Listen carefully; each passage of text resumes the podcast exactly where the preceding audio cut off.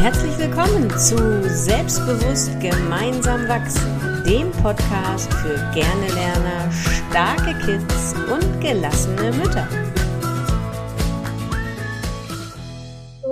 Hallo ihr Lieben, wie ihr vielleicht schon mal mitbekommen habt, reisen Trixie und ich gerne. Und Trixie war ja jetzt auch im Frühjahr in Italien. Aber nicht da, wo was worüber wir jetzt sprechen.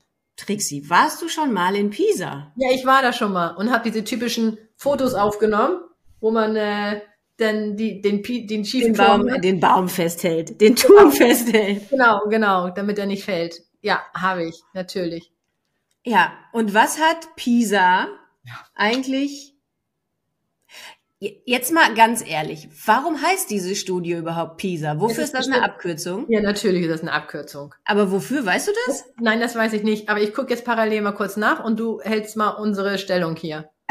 okay, also ihr Lieben, herzlich willkommen zu einer neuen Podcast-Folge. Und wie ihr vielleicht jetzt schon mitbekommen habt, soll es heute um die PISA-Studie gehen. Ein Aufschrei geht durchs Land. Oje, oje, wir stellen wieder mal fest, Unsere Kinder sind zu doof, unser Schulsystem ist veraltet und alle schreien nach Veränderungen, Reformen und Maßnahmen. Und was Trixie und ich davon halten, das werden wir euch heute erzählen, wenn Trixie erstmal gefunden hat, wofür PISA eigentlich eine Abkürzung ist. Ja, Program for International Student Assessment. Aha. Und das gibt's weltweit, oder ist das nur europaweit? Ja, Na, ist die größte internationale Schulleistungsvergleichsstudie. Schulleistungsvergleichsstudie. Okay. Ja. Ja, und da testet man Schüler oder Lehrer. Das wäre ja mal was. Okay, hier müssen wir gar nicht weiter gucken, was gemacht wird. Nein, also es werden die Kompetenzen von 15-jährigen Jugendlichen beim Lesen in der Mathematik und in Naturwissenschaften erfasst. Genau, acht Klässler habe ich mitgeschnitten. Ja, 15 genau. Klässler, äh, 15-Jährige, genau. Genau. Und unsere Ergebnisse sind mal wieder katastrophal. Oje, oje, wie konnte das nur passieren? Höre ich da einen leichten Sarkasmus? Nein. okay, okay, genau. Also wir gucken uns äh, Pisa an. Dabei nicht den schiefen Turm, sondern die Aussagekraft der Pisa-Studie. Welche Aussagekraft hat das? Und äh, wie du gesagt hast, wir sind jetzt hier äh, in Aufruhr. Wir haben alle wieder so schlecht abgeschnitten. Wobei ich ja dann eigentlich meinen würde, dass das vielleicht eher ein ähm, etwas Positives ist als äh, etwas Negatives. Ähm, weil wenn man ein, einen weltweiten Vergleich durchführt, und wir fangen jetzt einfach mal im Kleinen an, Noten sind ja auch ein Vergleich, deshalb sind sie ja logischerweise eingeführt worden und man vergleicht erstmal die Klasse in sich. Und auch da haben wir schon festgestellt, das funktioniert eigentlich gar nicht. Es ist kein Vergleich. Dann versucht man, das über zwei Klassen hinwegzuführen. Und auch da haben wir festgestellt, das ist auch kein Vergleich, weil Lehrer sind unterschiedlich. Ähm, was durchgenommen wird, ist unterschiedlich. Ähm, so, dann macht man das vielleicht in, in Hamburg weit, von meinem Bundesland erstmal. Und auch da stellt man fest, komisch, was im Kleinen nicht funktioniert, kann im Großen auch nicht funktionieren. Und jetzt gehen wir international und komisch, darauf legen wir auf einmal dann Wert, ja, und sagen, ja, stimmt, wir sind schlecht, unsere Schüler, unsere Kinder sind schlecht ausgebildet, ausge, ja, ausgelernt. Und funktioniert das? Ist das die Aussagekraft? Ist das eigentlich wirklich wahr? So. Also für mich, mich stört an dieser Geschichte zwei Dinge. Einmal, gut, es ist jetzt inzwischen so, dass auch zwischendurch mal darüber gesprochen wird, gerade auch nach Corona und mit dem Digitalpakt und diesen Geschichten, dass in unseren Schulen ziemlich viel schief läuft. Und es gibt auch zwischendurch immer mal wieder Stimmen, die sagen, wir dürfen unser Schulsystem verändern, die Lehrerausbildung muss angepasst werden, wir brauchen äh, andere Betreuungsschlüssel in den Klassen und so. Das ist aber alles immer so unterschwellig, finde ich. Also wenn du dich nicht wirklich mit diesem Thema beschäftigst, stolperst du da nicht drüber. Wenn du nicht selber gerade Eltern von Kindern bist, die in dem das Problem haben mit der Schule, dann stolperst du da nicht unbedingt drüber in den Medien. Das läuft zwar mit, aber unterschwellig. Und dann kommt so eine Studie und plötzlich ist das ganze Land in Aufruhr und überrascht, oje, oje, offensichtlich läuft ja in unseren Schulen was schlecht. Und ich denke dann immer, warum um Himmels Willen brauchen wir so eine, wie du schon mhm. sagst, nicht aussagekräftige internationale Vergleichsstudie, um festzustellen, dass bei uns was schief läuft. Man müsste doch nur mal in eine Schule reingehen. Oder man müsste doch nur mal Schüler fragen. Oder man müsste doch nur mal Lehrer fragen und Oder wüsste Eltern. schon. Oder Eltern fragen, genau. Und wüsste schon, dass irgendwas überhaupt nicht richtig läuft. Und ist es nicht, das ist ja unsere Aussage, die wir grundsätzlich immer zu Noten und zu Vergleichen haben, ist es nicht völlig egal, wie wir im Vergleich zu irgendwem anders, zu einem anderen Bundesland oder zu einer anderen Nation stehen, wenn wir einfach feststellen, dass unsere Kinder krank werden, Depressionen haben, die Krankheitsfälle bei Lehrern immens sind, die Eltern auf dem Zahnfleisch gehen, die Mütter wegen Burnout ausfallen. Ist das nicht Alarmzeichen genug? Brauchen wir dafür einen Vergleich mit Frankreich, Estland, keine Ahnung wem?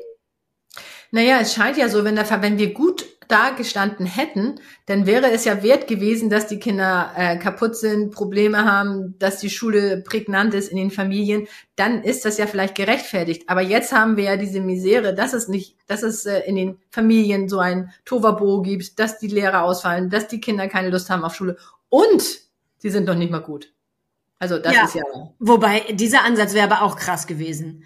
So nach dem Motto, das ist ja, ja, dann ist es ja okay. Also wenn wir ganz oben sind, dann hat sich der ganze Einsatz und die ganzen Krankenstände und die De- Depressionen unserer Kinder äh, ja gelohnt. Das wäre, das wäre noch schlimmer, finde ich.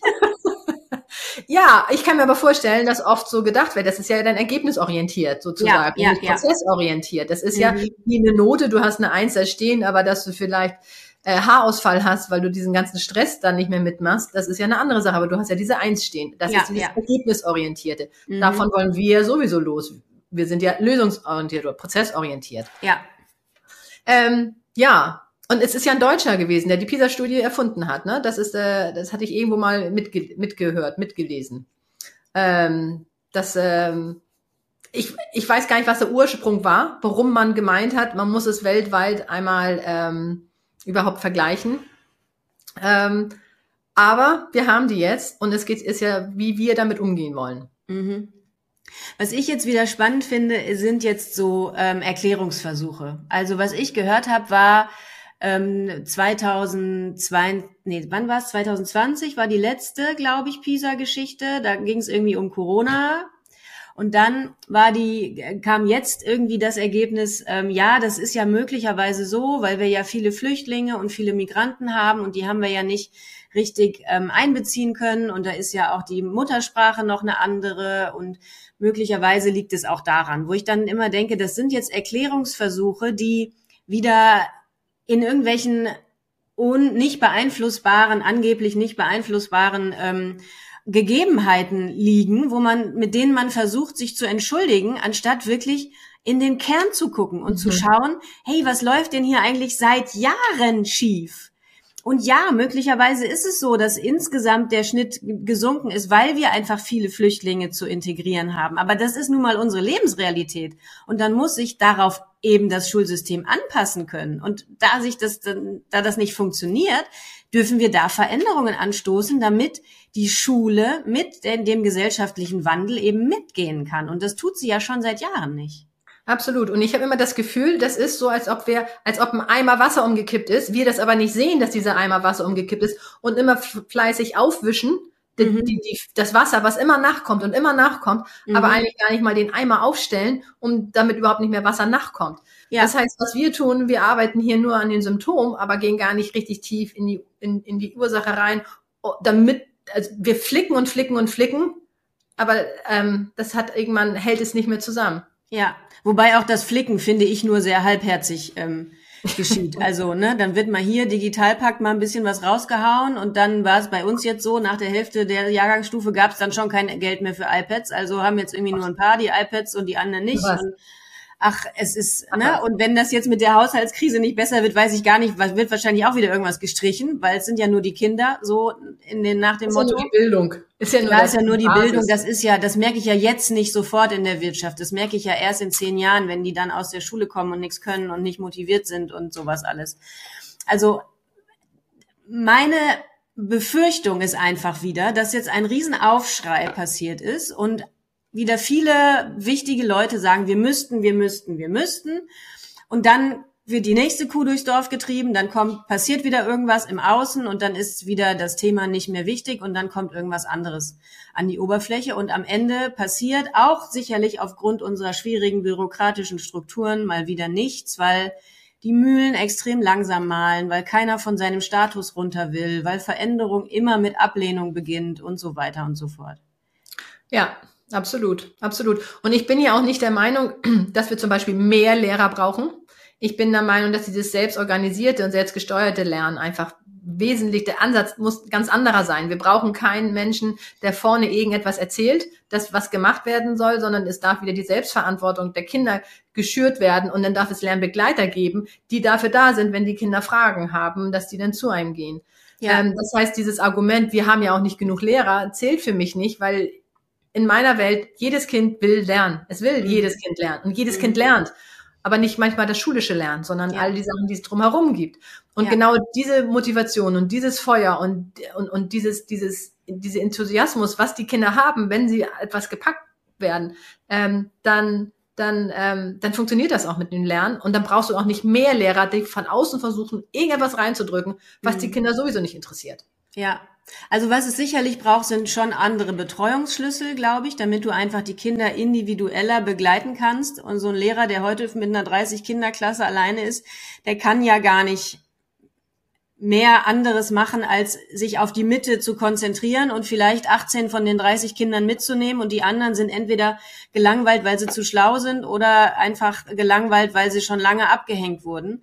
Das kann er halt alleine einfach nicht. Deswegen neben der Vermittlung von Stoff gehört für mich gehören schon mehr Personen dazu in so einen Klassenraum, um die Kinder individuell zu begleiten, damit wir auch vielleicht, was ja auch ein Riesenthema immer wieder ist, dieses Thema Inklusion auch wirklich irgendwann mal hinkriegen, dass wirklich Kinder mit Lernbehinderungen oder anderen Einschränkungen inklusiv beschult werden können. Das passiert nämlich im Moment nicht, weil es gar nicht geht. Ja, und in meiner Welt gibt gar keine Klassenräume mehr. Ah also, ja, okay. Also in meiner Welt muss es gar nicht diese Klassenräume geben, weil wie packst du die denn zusammen? Nach Alter? Ist mhm. vielleicht nicht richtig. Nach Interessen? Ja.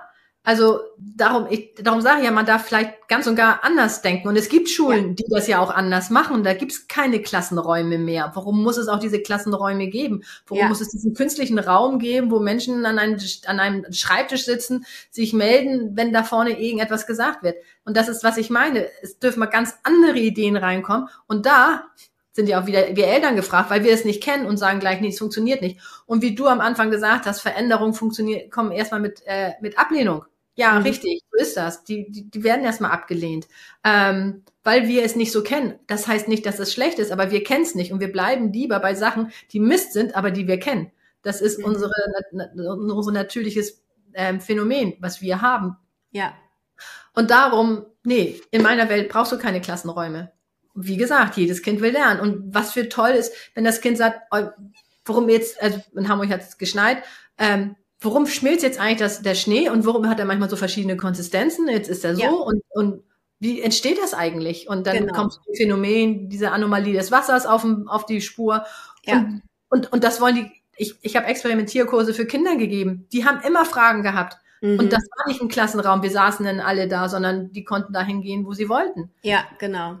Dafür braucht es dann ganz andere ähm, ja. Module und ganz andere Ange Herangehensweisen in der Lehrerausbildung auch, ne? damit die Absolut. auch flexibel auf sowas reagieren können, damit ja. sie immer eine Schatzkiste da haben, um jetzt eben mal eben zu gucken, warum äh, löst denn das Streusalz jetzt das Glatteis auf und so, ja. ne? dass sie einfach spontan und auch ähm, in dem Lernziel erreichen viel, viel freier sind und nicht wirklich ihren Plan durchziehen müssen und gar keine Zeit haben für mal eine Nebenaufgabe, weil sie ja. sagen, dann schaffe ich ja meinen Stoff bis zum Ende des Jahres ja. nicht. Ne? Und auch, auch dieses Erfolgserlebnis haben, dass sie sagen, ey super, ich verstehe jetzt die Zusammenhänge, die draußen in der Natur passieren. Ich mhm. kann mir jetzt erklären, ohne irgendwie Theorie zu büffeln oder sonstiges. Und ja. dann um auf deinen Punkt zu kommen, bin ich auch der Meinung, fun funktioniert auch Inklusion, weil mhm. man dann nämlich mit nicht mehr Angst hat, weil das ist ja die Angst, häufig die Angst der Eltern, ui, dann kommt mein Kind nicht genug mit, dann ja. hat es vielleicht irgendwelche ähm, Defizite, weil ja. es sich, äh,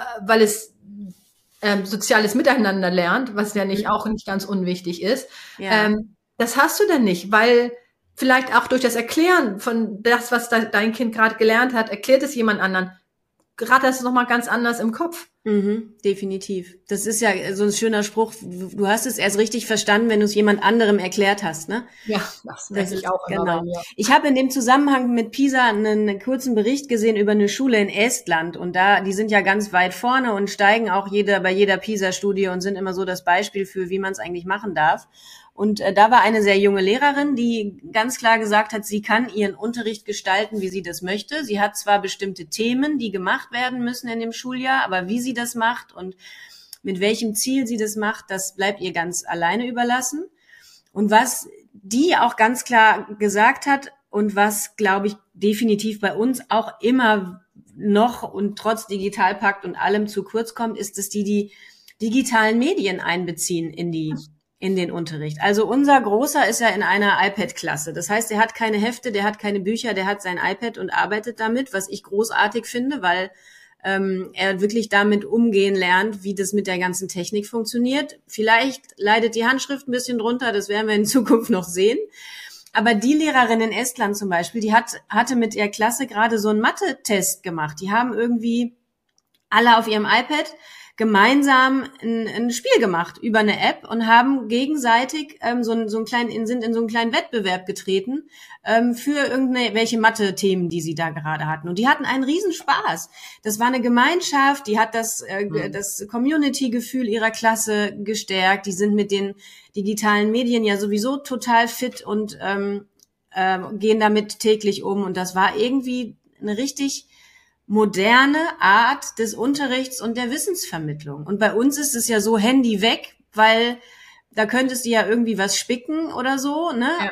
Wir haben jetzt so einen ganz alt gedienten Taschenrechner bestellt für den Unterricht, wo mein Sohn sagt, ey, ich kann das doch auch alles Siri erzählen und dann sagt Siri mir das ja. Ergebnis. Ja. Aber das wird alles rausgelassen aus dem Klassenraum, weil das ja immer, man, weil man den Kindern auch direkt unterstellt, sie betrügen dann.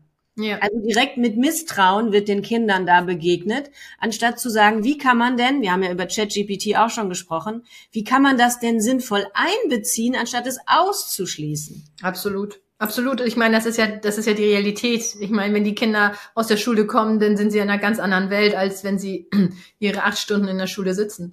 Meine Kinder sind früher ähm, auf der internationalen Schule gewesen und da gab's Smartboards, da haben die Kinder ganz selbstverständlich mit den digitalen Medien gearbeitet. Und zusätzlich haben sie auch mit, also mit händisch gearbeitet, mit Bauklötzern gespielt und alles.